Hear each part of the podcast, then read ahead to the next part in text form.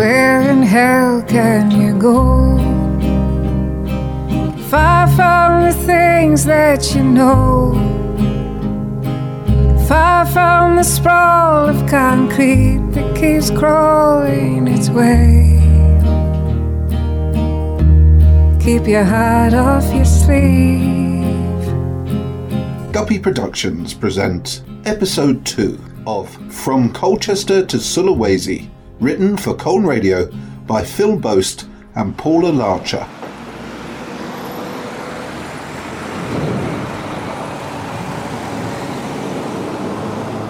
Finding Behowo.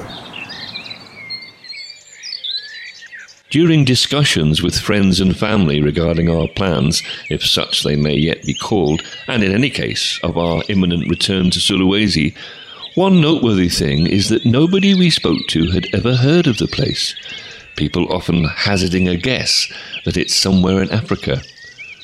This is not an unreasonable assumption, it does sound rather African after all, and during the years of Dutch colonial rule these were called the Celebes Islands, which people could be forgiven for not having heard of either. And the fact of it is that we had never heard of it prior to our decision to go there. Our motivation to visit for the first time had been largely animal-related. Having trekked the jungles of Borneo and spent time with wild orangutans and other denizens of the equatorial rainforest, our imagination was captured by this place, where it is said that around eighty percent of land-dwelling species are endemic. Neither of us are obsessive naturalists, but as a way into interesting and far-flung places, animals and birds can often get you there. I'd heard good reports of the scuba diving, and so we had decided to take a leap into the unknown and largely unheard of. That which has also drawn me, at least, to the place, is the fact that Alfred Russel Wallace, the contemporary of Charles Darwin, spent many years here, and between Sulawesi and Borneo, he drew his imaginary Wallace line to mark the marked differentiation between species on the two islands. Whereas Darwin was mainly an academic, his trip on the Beagle having been his one major field trip, Wallace was a hands-on naturalist who spent many years of his life killing animals, the better to understand them, all in the interest of scientific research. And it was from hereabouts that he wrote to Darwin regarding his idea of evolution by natural selection. It was this letter which prompted Darwin to finally publish Origin of Species, having prevaricated for several years before doing so. Charles wanted to be the first, it seems, and the rest is controversial history, and it's a history which has always fascinated me, and an idea which has changed so fundamentally the way that we view the natural world, and God for that matter, and part of the history took place here.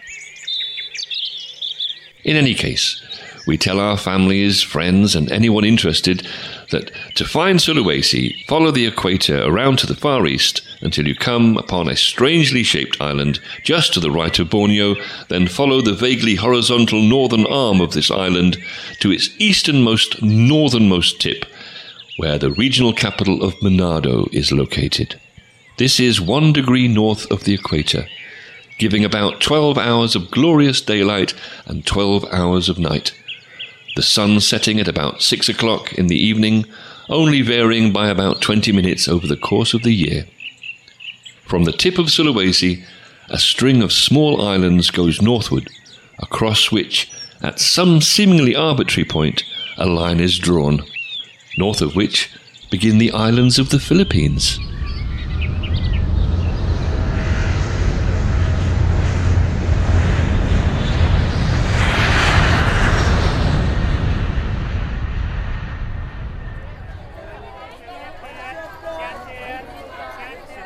Something isn't right. We are now on our second trip to Sulawesi, base camping at a coastal hotel from which we make the hot and arduous daily car journey to the highlands of Minahasa, where Oni has, in our three-month absence, found various plots of land which are for sale. We loved the mountain regions on our first visit to Sulawesi, and the climate is so much more forgiving there than nearer the coast. Lovely cool evenings where sometimes I need a sweater to keep the chill off. not at all what one would expect in the tropics. The mountains of North Sulawesi are beautiful, and the fruit and flower markets of the local capital, Tomohon, are famous well beyond the region. Here, cloves, cinnamon, nutmeg and other exotic tropical spices thrive, and unexpectedly for us at least, potatoes are grown. The vegetable markets of Tomohon rather resemble English markets, with their so decorative stalls stacked high with familiar English vegetables. Cauliflowers, carrots, cabbages, tomatoes in abundance, the only distinction being the piles of ginger, chilies and dried fish, which one rarely, if ever, sees in the markets of Colchester.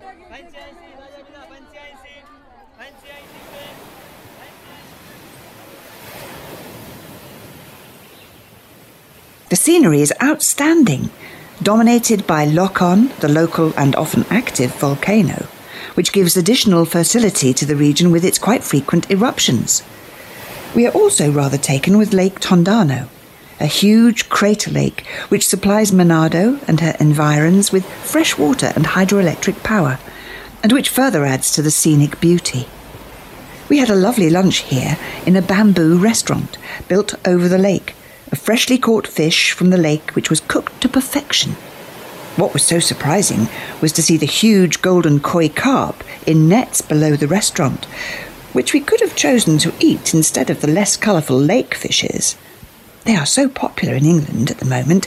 Ornamental koi seem to be the latest craze, and a single fish can change hands for hundreds of pounds. Many an enthusiast would cry in disbelief to know that for about a pound they could have their pick of any here in the nets and then eat them if they so choose.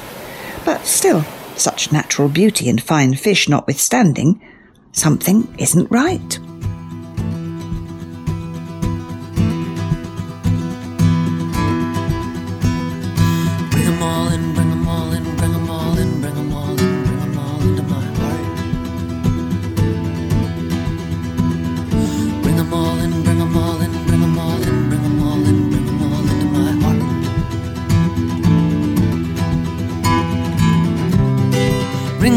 Fishes,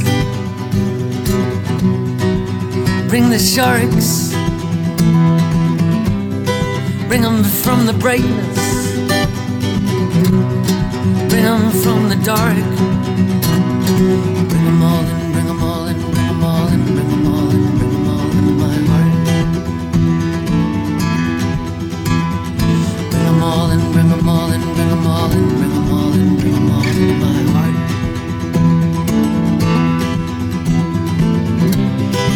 Bring 'em from the caverns, bring 'em from the heights, bring 'em from the shadows, stand 'em in the light, bring 'em all in, bring 'em all in, bring 'em all in, bring 'em all in, bring 'em all into my heart, bring 'em all in, bring 'em all in, bring 'em all in, bring 'em all in, bring 'em all into my heart.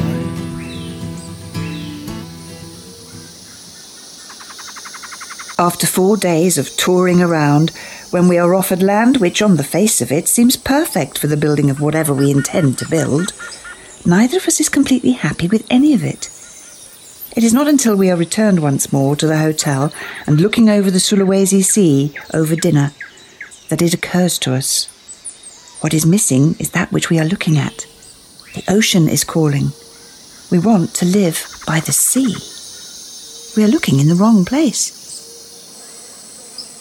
Having dealt with the geography, it is worth making a note for our future planning of the geology of the place in which we are planning to invest. The northern peninsula of Sulawesi has, for the past millions of years, been about the tectonic business of moving eastwards, where it has now encountered the rest of the island, and has nowhere to go but upwards.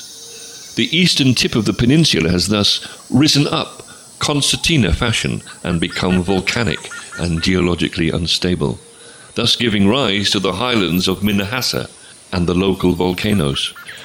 However, on reflection, such things need not concern Paula and I during our short lifetimes on this earth, except in regard to the earthquakes and volcanic eruptions, which are a quite frequent event hereabouts. Suffice to say that the two English people have made a fundamental error, and our search must continue where the mountains fall down to the sea. So, for the next days of our trip, Oni and Albert searched the northern coastline of North Sulawesi for land. Land ownership here is a fluid, often undefined and unpredictable thing, and land, which has not hitherto been for sale, can of a sudden become so, with a word in the right ear and perhaps some rupiah in the right hands, with the promise of more to come. Meanwhile, the local Indonesian currency continues to be a nightmare to come to terms with. Just how many noughts are there supposed to be? And what is the exact pound sterling value of a hundred thousand rupiah? How easy it is to be a millionaire here, but then comes the crushing disappointment of finding that it only equates to about fifty quid. I will get the hang of this.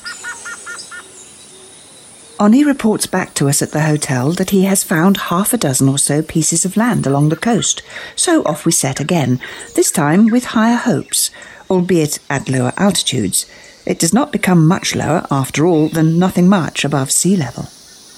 Two or perhaps three days later, we are no further forward. Some of the coastal land for sale is idyllic, white sand beaches with jungle backing up behind. But there is only so far one can realistically venture into the wilderness, where a power supply and reliable fresh water become a serious consideration, not to mention any kind of a road to get us there.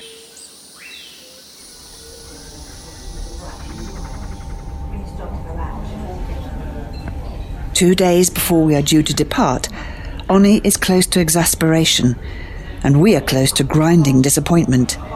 Perhaps, after all, this is all a bad idea, destined to go the same way as the elephant sanctuary or the turtle hatchery. It's not as though both of us don't have our moments of doubt, which can turn into days of doubt for either or both of us. There is, however, one more piece of land that Oni has found in a small fishing village located some fifteen kilometres from Manado. But we won't like it, he's sure. We go there anyway. We may as well whilst we're here.